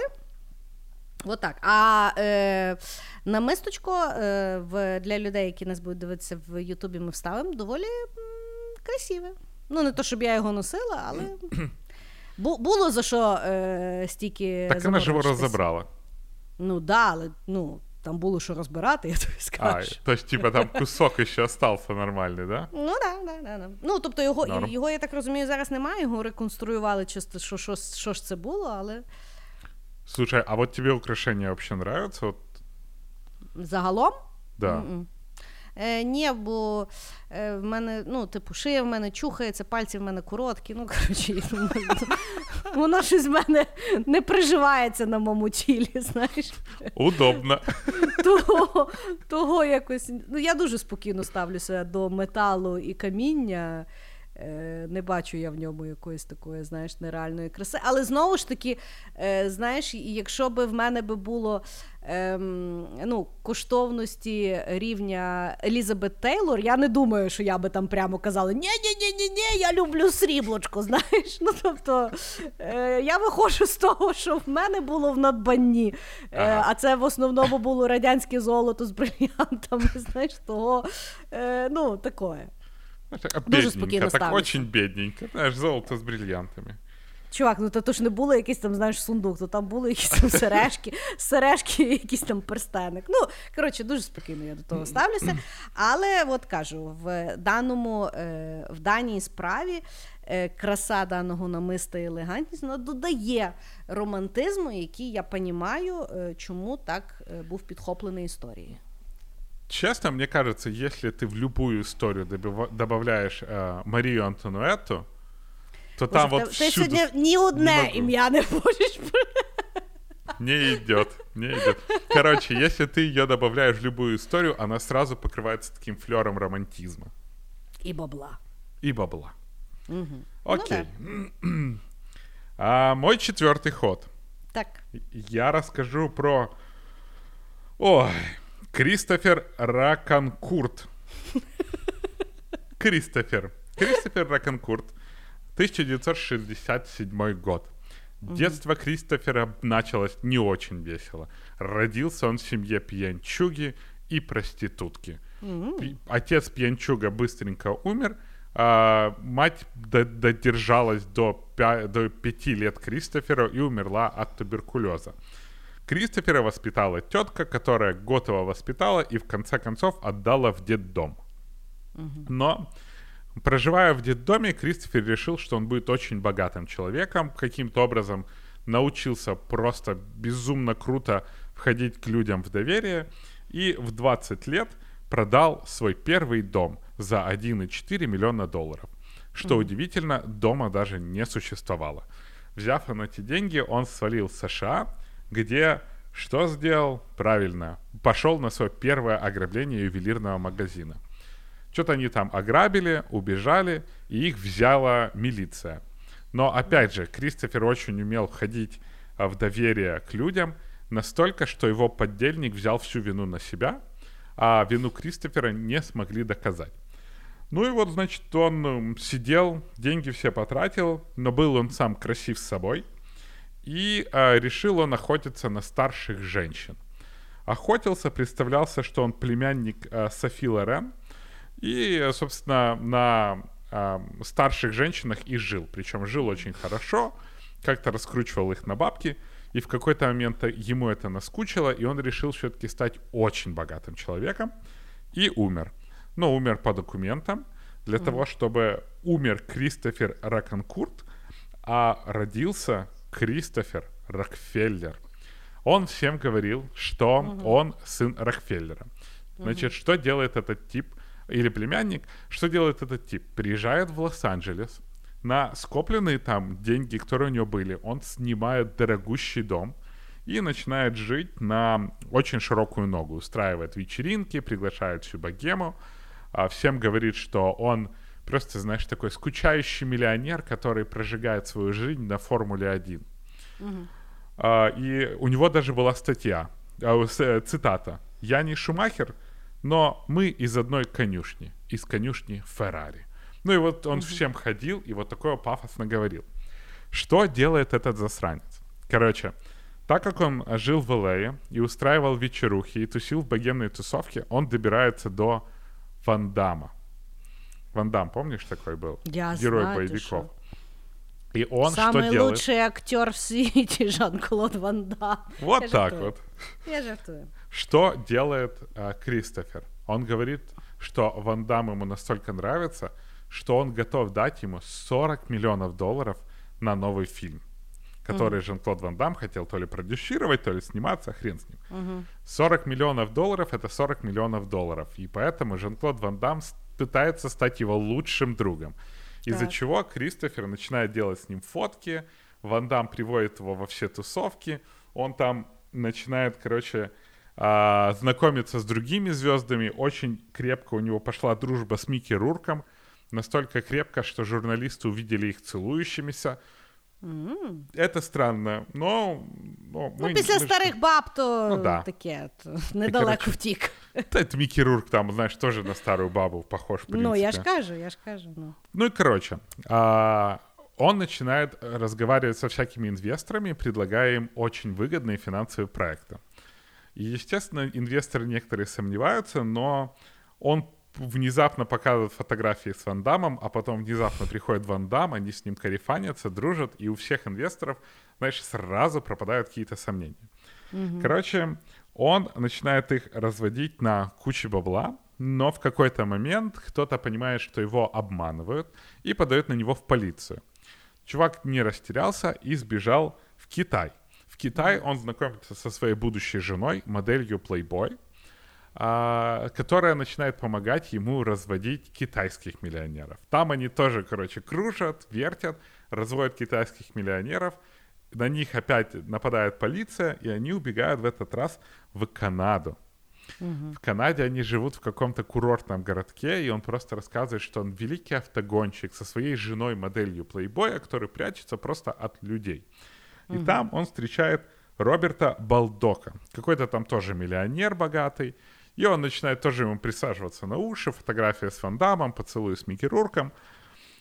Он уговаривает его внести 5 миллионов долларов, стать инвестором в его компанию. Но потом ему это становится мало, и он продает ему за 7 лямов недостроенный особняк, который не факт, что вообще существует. И тут этот тип все-таки находит его, увидит, что особняка нету, 7 миллионов долларов нету, 5 миллионов долларов пошло в несуществующую компанию, подает в милицию, милиция его хватает, и тип, короче, до сих пор то ли сидит, то ли уже умер. А, вот.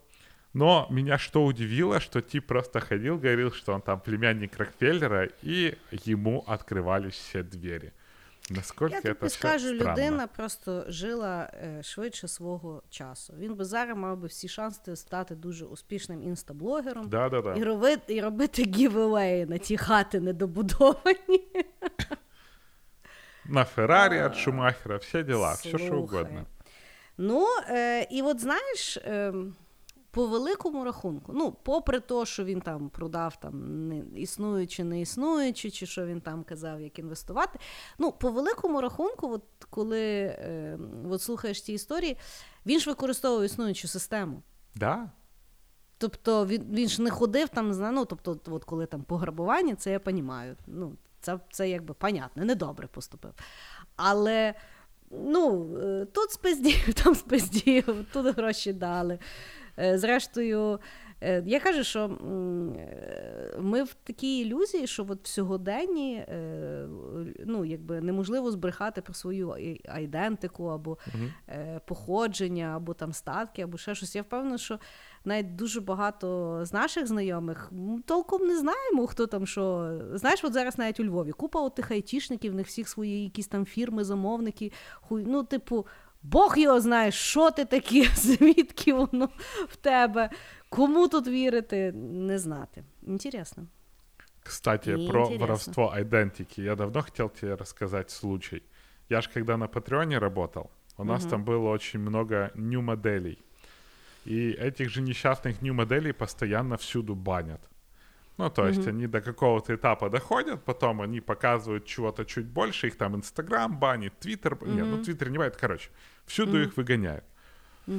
И что получается? Они ж не сохраняют свой контент, а берутся куча фейков, которые сохраняют их контент І и потім викладають на создают інші там платформи. страничку на Патреоне. Ага.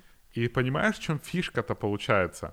У фейков контента больше, чем у оригинала. И ты потом хрен докажешь, ты не можешь понять, кто настоящий, а кто не настоящий, потому что те могут представить тебе, эй, вот мои фотки там 10 лет назад. Она, а, я вот только сегодня на кухне сделала, у меня вообще память на телефоне закончилась. Прикинь? Ужас. Ну, м, от як на мене, от був е, класний старий е, документальний фільм Catfish. Я не знаю, як його переклали, з нього потім там ці. Пароль мільйон- рыба-меч, по-моему. Ні, Или це не нет, той. это другой. Це не то, то документалка. Ти Чу. мені розказуєш фільм, де Хью Слушай. Джекману роблять е, мінет на час. Да. И там была эта голая Хелли Берри. О, Так от, це не той фільм. Я говорю про документалку е, десь початка 2000-х років. Ну, 2000-х років це якраз тільки появляється в Фейсбуці. Там, типу, тіп е, в мережі знайомиться з бабіною, і в них зав'язується якби електронний роман. Ну і типу, там так він з нею переписується на Фейсбуці, а потім появляється там на Фейсбуці її мама, родина, тобто в нього зі всіма там з ними переписки туди-сюди, але потім він розуміє, що два роки він з нею, типу, вроді в релейшншіпі, знаєш, але він з нею тільки по телефону говорив і от там по Фейсбуці. Він, значить, своїм кентом, а у нього кент. Е, Документалісти, вони от починають знімати типу документалку, як він її знаходить. Ну і там в кінці дуже жорсткий заміс, коли він там знаходить, що це виявляється одна така груба баба, яка там сидить, і вона зробила цілу ту сім'ю і вкрала айдентику якоїсь баби. Ну там от фотографії, там і то от все. І от з ним от переписувалися. Там дуже смішна є сцена, тому що вони там, знаєш, в готелі з тим кінтом, і той, і той сидить, ну він офігіває. Ну от що він два роки мав е, стосунки з людиною, яка взагалі не існує по великому рахунку. І було дуже смішно, тому що той документаліст каже: Ну, а у вас там були, типу, якісь там е, ну, фон секс там чи ще щось, і він такий, да. І я от тоді, знаєш, ну це, це насправді. Е, Звичайно, що дуже якби страшно, коли там крадеться айдентика, і це там фінансові якісь такі штуки, але от коли взагалі такий обман, знаєш, в форматі сплюндрування чужої душі, оце взагалі дуже страшно, як на мене. Так от. Такий ад. Да. Ну і там ще дуже цікаво, бо потім він знайшов оригінальну ту жінку, фотографії якої використовувалися, по суті, в яку він там влюбився. А вона там десь в Канаді живе, в неї там двоє дітей. Ну, вона взагалі ну, знаєш, нічого не шарила, що там, де там і так далі. Так от, е, мій наступний четвертий хід буде дуже схожий до е, пана Крістофера, але mm-hmm. вже в еру інстаграмщини. Е, буквально історія е, останніх трьох років з Нью-Йорка. Ми будемо говорити про Анну Делвей, світську спадкоємицю, яка тусила в Нью-Йорку. Значить, У 2016 році е, появляється в Нью-Йорку жінка Анна Делвей, яка чути, що має русський акцент, але каже, що вона спадкоємиця, значить, з Німеччини, що там в неї тато по одній версії то російський олігарх, то там нафтовий магнат, то антикварщик. Ну, коротше, все якби мутно, але бабки в неї є, тому якби ніхто там сильно не задається питанням. Значить, вона в Нью-Йорку ну, якби появляється набігами, то вона там приїжджає і тусить, і пом їде. Значить, живе вона в дизайнерських готелях, постійно тусить в престижних ресторанах, замовляє все не по меню бо їй так хочеться. Значить, купляє куча одягу, дизайнерського відпочиває на приватних островах, літає на приватних там літаках. Це все виставляє в інстаграмі. Ну, типу, е, успішний успіх, непонятний нью-йоркський і так далі. Відповідно, всім розказує, що загалом вона має мрію і зараз працює над тим, щоб відкрити в Сохо, це є такий район в Нью-Йорку, дуже дорогий. Значить, відкрити там галерею артову, де будуть і ресторани, і там ще щось. Вона вже там е, знайшла приміщення, і от вона цим буде займатися, і вона хотіла це назвати ADF Anna Delvey Foundation. І от вона, значить, тусить там десь рік в Нью-Йорку таким е, чином, і починаються перші е, якби, проблемки. Це тоді, коли вона все, що вона, наприклад, хаває в ресторані, вона. Е, каже, щоб вони вислали чек е, за рахунок до неї в готель.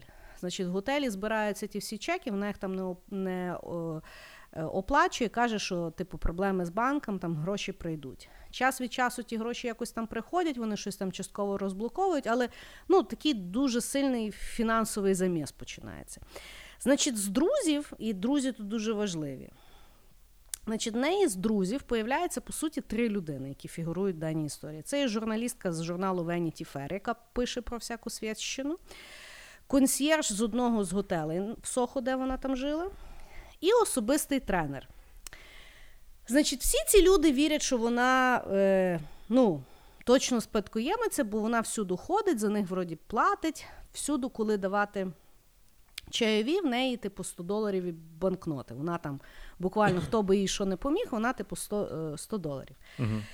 І тут, значить, вже в 2007 році, 2017 році виходить так, що консьєржка з тої готелі знає, що її всі рахунки заблокували.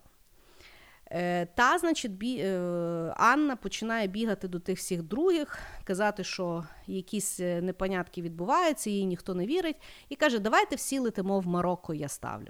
Угу. Значить, Вона знімає приватний літак, вони їдуть на приватну якусь вілу, і там собі, типу, чітко живуть. Е, Починається якби прикол, що кожен раз, коли вони ходять в ресторан або в е, магазин, та Анна починає просити у тих своїх кінців, яких немає, по суті, ну, толком грошей, щоб вони розрахувалися, бо в неї там зараз щось з банком, вона їм віддасть. Закінчилося тим, що їх виселяє готель, тому що в Анни немає кредитки, яка працює. І оці от консьєржка, журналістка і особистий тренер скидаються для того, щоб заплатити щось 40 тисяч баксів за за оті оці рахунки, які вони зробили в Марокко. Ну тобто вони, по суті, всі свої заощадження віддали для того, щоб їх взагалі випустили з Марокко. І коли вони вже вернулися, то тоді. На ту Анну подали якби в суд. Ну, якби чи колективно, чи не колективно. Оскільки одна з них була журналістка, вона ще про то все написала статтю І цим якби за ну зацікавили вже ширша кількість людей, тому що виявилося, що вона і багатших дітей намахувала. Там, наприклад, казала, давайте полетимо разом там особистим літаком. Ви поставте, я там потім з вами розрахуюся. Звісно, воно не розраховувалося, оскільки вони там всі багаті діти, то вони там не сильно рахувалися. Але значить, що виявилося? Анна Делвей, це є Анна Сарокін, угу. яка в 91-му році була народжена в Москві. Її батьки емігрували в Німеччину, коли їй було 16 років. Тато бувший дальнобойщик. Ну і там нічим ні, ні, ні притязательна судьба. В 2013 році Анна Делве, е, Анна Сорокін, після того, як вона там десь там вивчилась, вона переїжджає в Нью-Йорк. І от за три роки вона шарить, що вона може в Нью-Йорку замутити, і ніхто якби не зловить. Що вона зробила? Вона сфабрикувала фінансових документів на якісь там різні статки з міжнародних е, е, тих банків на суму 60 мільйонів євро. Ну тобто вона зробила документи, які підтверджували, що в неї типу є маєтки, рахунки, угу. туди-сюди. Принесла ті всі документи як фінансову під, е, підтримку свою в Citibank. І Citibank їй дали позику на 100 тисяч баксів. Вона, відповідно, ті 100 тисяч баксів почала тратити. Коли почалося, ну що вже почало не хватати її грошей, коли їй там морозили рахунки в готелях і так далі, вона почала підробляти банківські чеки і депозитити, ну ніби що класти собі на рахунок гроші з якихось там банківських рахунків, яких не існує. І цього вона ще сфабрикувала на 80 тисяч баксів. Це ще не враховуються всі ті бабки, які там вона намотила в людей, яких вона казала, що вона повіддає. Угу. Так от, в 2017 е, році її е, ну, йшов суд над нею на рахунок оцих, оцих махінацій, і махінації знайшли на 275 тисяч доларів. За що їй дали від 4 до 12 років. Ну і плюс вона має відплатити ті всі гроші, і потім, після того, як вона відсидить, її депортують в е, Німеччину. Що дуже цікаво на рахунок тої Анни, поки її судили, вона знайшла десь бабки, і вона собі найняла стиліста, який вдягав її на засідання, тому що вона знала, що її будуть фотографувати. І, е, скажімо так, баба явно трохи не з того світу. Але в 2019 році Netflix і HBO розробляють адаптацію її історії для телебачення. Того, може, щось та й вона знала. О, ну, слушай, знаєш. Стать звездой тяжело, надо через тернии проходить, но...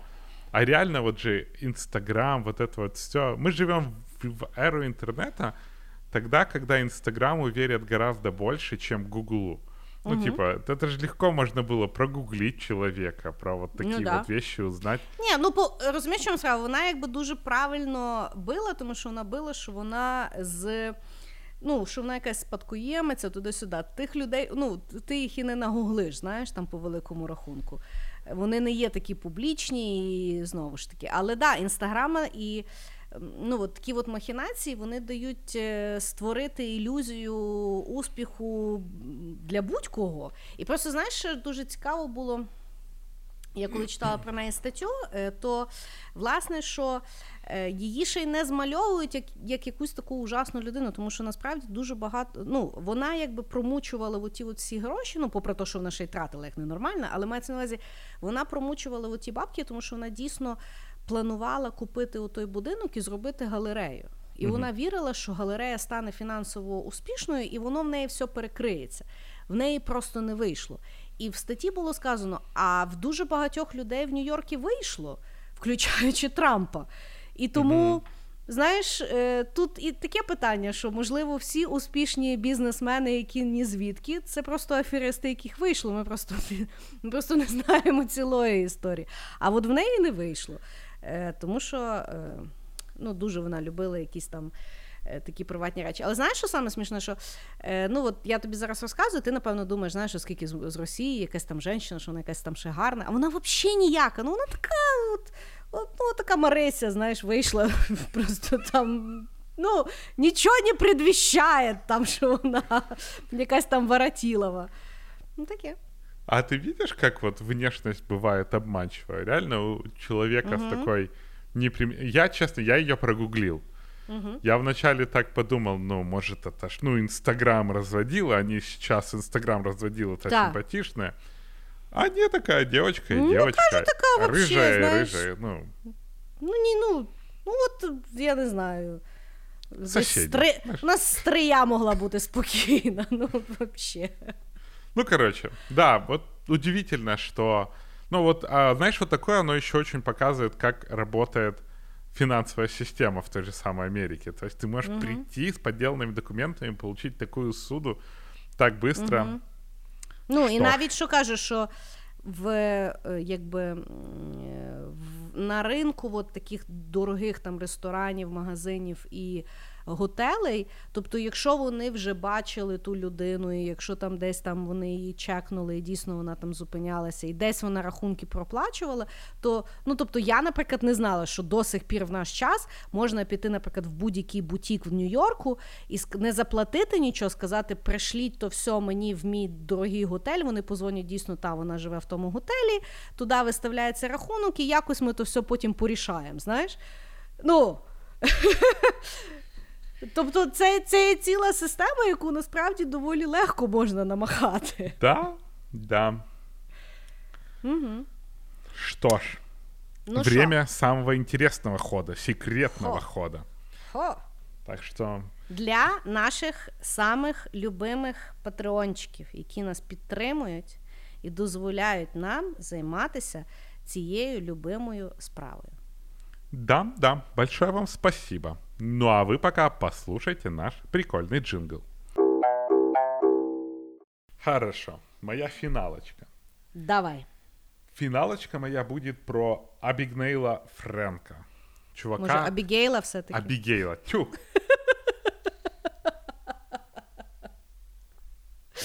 Я очень давно не писал от руки.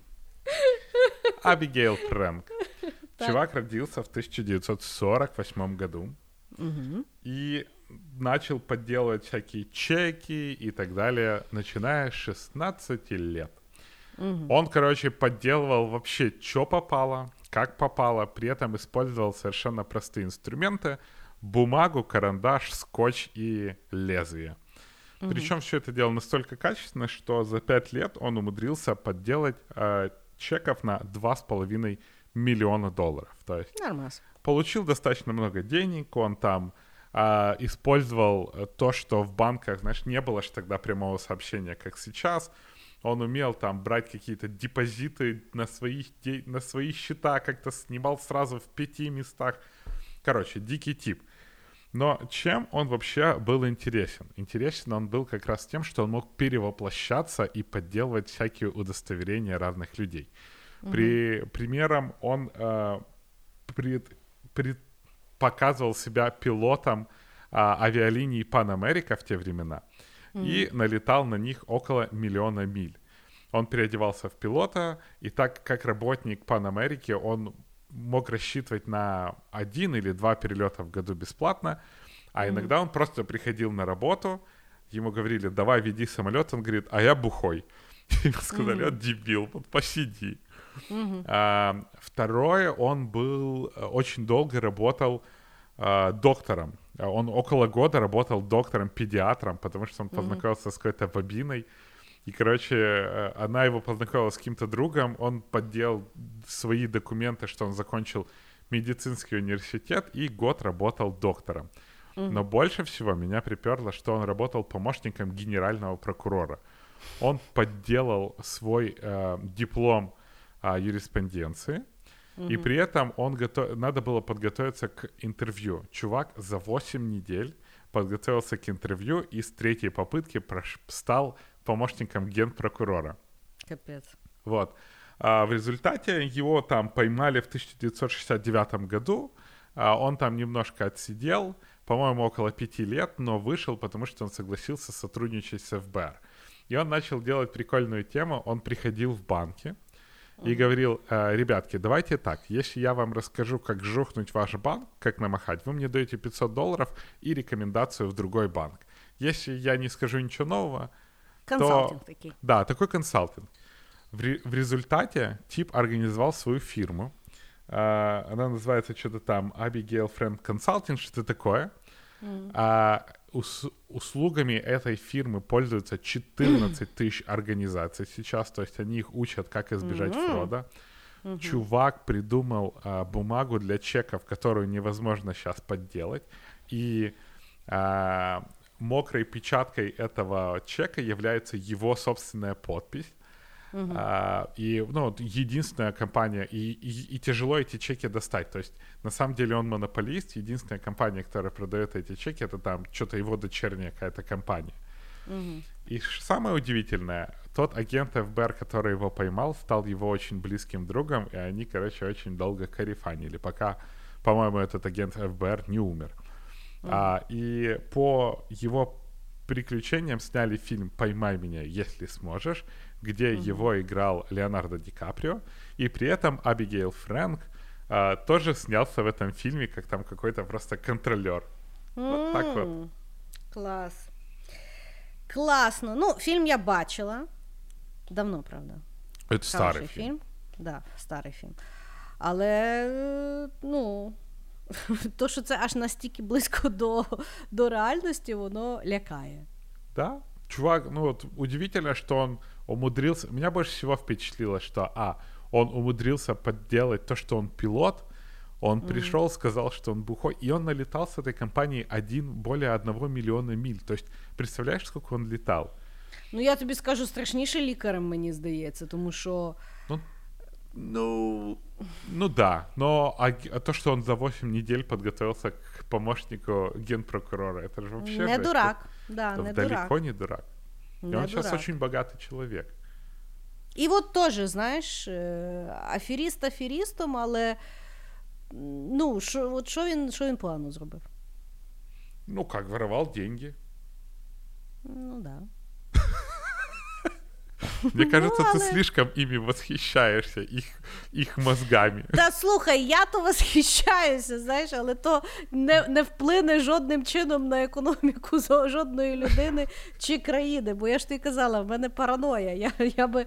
Ну, я просто до того, що знаєш, от я задумуюся, що це напевно ну, е, е, мало того, що якби придумати, да? але по-друге, це реально треба мати якісь такі сталеві яйця. Да. Тому що я впевнена, що є купа якихось там ситуацій, коли ну тобто їх ловлять, і вони ще з того абсолютно спокійно виходять, тому що в більшості випадків це є людський фактор цієї довіри. Тобто, наскільки вони можуть впевнено типу сказати, а та людина впевнено не перевірити, і так далі. Тому що теж все ж не перевіриш в якийсь момент. Ну, якби. Мгм. Таке. Хорошо, хороший, хороший ход. Я закінчу е, сьогодні е, розповідь е, нашим сучасником, е, якого звати Уба Батлер. О, он классный. Я Да. его обожаю. Значить, Уба Батлер це журналіст е, телеканалу Vice, який є одночасно і пранкером, і аферистом. Е, що його не робить якби повноцінним шахраєм, це то, що він. Всіх намахує, але не на гроші. Тобто він, по суті, показує, наскільки легко на сьогоднішній момент можна сфабрикувати дуже-дуже е, різні речі, які нам здавалось би недоп- недопустимі. Значить, Е, В Ютубі можна з ним побачити дуже багато його різних пранків. Е, Два найбільш відомих, які він робив, це в пару років тому він е, взяв е, джинси з базару, десь там в Лондоні. е, Ну, так як в нас там продаються різні там фран... е, італійські е, бренди. Він вибрав, значить, джинси, в- яких на лейбі було написано Джорджо Певіані. І він вирішив, що він стане от Джорджо Певіані, поїде в. е, Fashion Week в Парижі і е, стане Джорджо Павіані і подивиться, наскільки можна легко е, е, якби, влитися в тусовку е, дизайнерів е, і що йому повірять. І дійсно там буквально відео за 6 хвилин показує, як він створює сайт, е, робить собі візитки, їде в, на Fashion Week і буквально там на декількох вечірках Він ходить з тими джинсами, знайомиться з правильними людьми, з якимись е, байерами, дизайнерами. І всі вірять, що він от е, новий дизайнер Джорджо Певіані. В нього навіть там е, контракти пропонують на продаж тих джинсів в Мілані і так далі. Ну, тобто, дуже дуже така смішна якби, ситуація, коли там всі такі модні і чіткі і знають, а тут якби от таке от намахування. Так само дуже відомий його кліп, як він в Лондоні створив е, сторінку на TripAdvisor для ресторану, якого не існувало, і буквально за рік цей ресторан став номер один в Лондоні. І він, власне, розказував, як він е, там фейкав рев'юшки на TripAdvisor, тобто наскільки це насправді е, дуже легка штука, тому що дійсно ресторану взагалі не існувало, але в нього було найбільше е, review на TripAdvisor. Значить, що є теж дуже цікаво, наприклад, можливо, українському слухачеві, Уба Батлера запросили минулого року на конференцію, яка називається IT Weekend. І перед тим як приїхати Арена. в Україну. Да. А, на арену, sorry. Да. Ну, не важно. І так то зараз ніхто не... І так ніхто то зараз не проводить. Так от, минулого року його запросили як кінот спікера, і він перед тим як приїхати у Львів створив собі фейкову сторінку на LinkedIn як чи програміст, чи тестер. І перед тим, як приїхати у Львів, він проходив співбесіди і отримав чотири джоб-офери в львівські it контори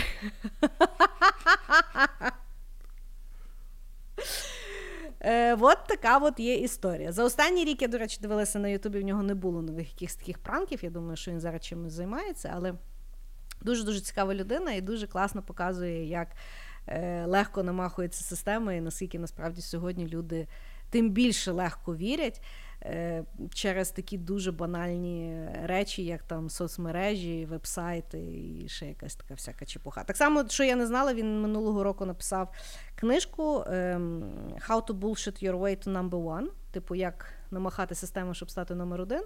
Де я думаю, він розказує всякі секрети. В деяких країнах навіть ця книжка є заборонена, як, наприклад, в Сінгапурі. Тобто люди бояться, що це візьметься як якийсь менюал. А тип дуже-дуже классный. Да, э, ты смотрела, он еще когда-то, его приглашали на кучу телеканалов, и он mm-hmm. позвал несколько людей, которых одел как он, и отправил, короче, своих фейковых двойников на телеканалы. Причем там в одном месте чувак вообще был чуть ли не там в полтора раза выше него, и никто не Я заметил подвоха. Я дивилася, так причому, що там всі типи на нього не схожі. Тобто вони всі були в білих футболках, мається на увазі, і в джинсах, але. Ну, там була і раса, і маса, і ну, ну взагалі лєві. крашений волос да, у нього так да, були. Да. І, всі, і всім було пофіг, що ну, типу, Уба Батлер, хорошо, проходите. Да, это очень смешно. Вот у него тоже прям железные яйца, понимаешь? Mm-hmm. Вот я не представляю, он там ходил в этих... Он же показывал эти джинсы, потом пришел к какому-то чуваку, который фейкал да, ну, типу, там, де, там, де, да, там, де їх шиють, там чи ще щось. Але да. Ну, бачиш, боже, але я думаю, що у нього не до кінця такі зовсім желізні яйця, тому що, в принципі, з таким скілом він би міг е, намотити собі е, боблішка і, можливо, тим не займатися, але хоча він, може, то і зробив, але ми не знаємо. Тому що, так як я і почала той е, випуск, я думаю, що всі самі офігенні афери вони залишаються для нас невідомими, тому що вони вдалися. Ми все-таки знаємо про всі, які не вдалися. Так Убиш как раз этим и крут, что он взял эти аферы, сделал публичными, и это монетизировал именно из-за того, что провел а, аферы ну публично. Да. Ну да, ну да. Ну, я задумалася, що книжку, може, я придбаю. Хоча, що я буду з нею робити? Надо будет что-то с подкастом делать, знаешь? У, у Ну, слухай, я ж не засну потім. Буду тобі дзвонити серед ночі. Діма! Діма! Нам, нам, нам тут щось написали. Того, да, але я задумалась, задумалася. Вот так, вот так. Ну Хороший випуск. Хороший в нас випуск, звісно, вийшов. Е, занімательний. Подорожували, познайомилися з купою людей з складними іменами. І, звісно, опять-таки переконалися, що людство в е, знаєш, як всі ми по окремо, може, і мудрі люди, але нас, коли всіх разом збирають, то ми якісь, блін, стадо долбойові. Каждый божий раз. Причем везде, понимаешь? Вообще везде. Везде і всегда. Да. От так. Ну що, будемо прощатись з нашими любимими слухачами. Большущее вам спасибо, наши самые-самые любимые слушатели. Большое спасибо, что вот с нами час 50 минут пустили нас в ваши головы, слушаете нас во время походов, поездок, пробежек, отмечаете нас в стрях. Большущее вам спасибо за то, что любите нас. И за это мы очень и очень сильно любим вас. Пока-пока. Всем пока.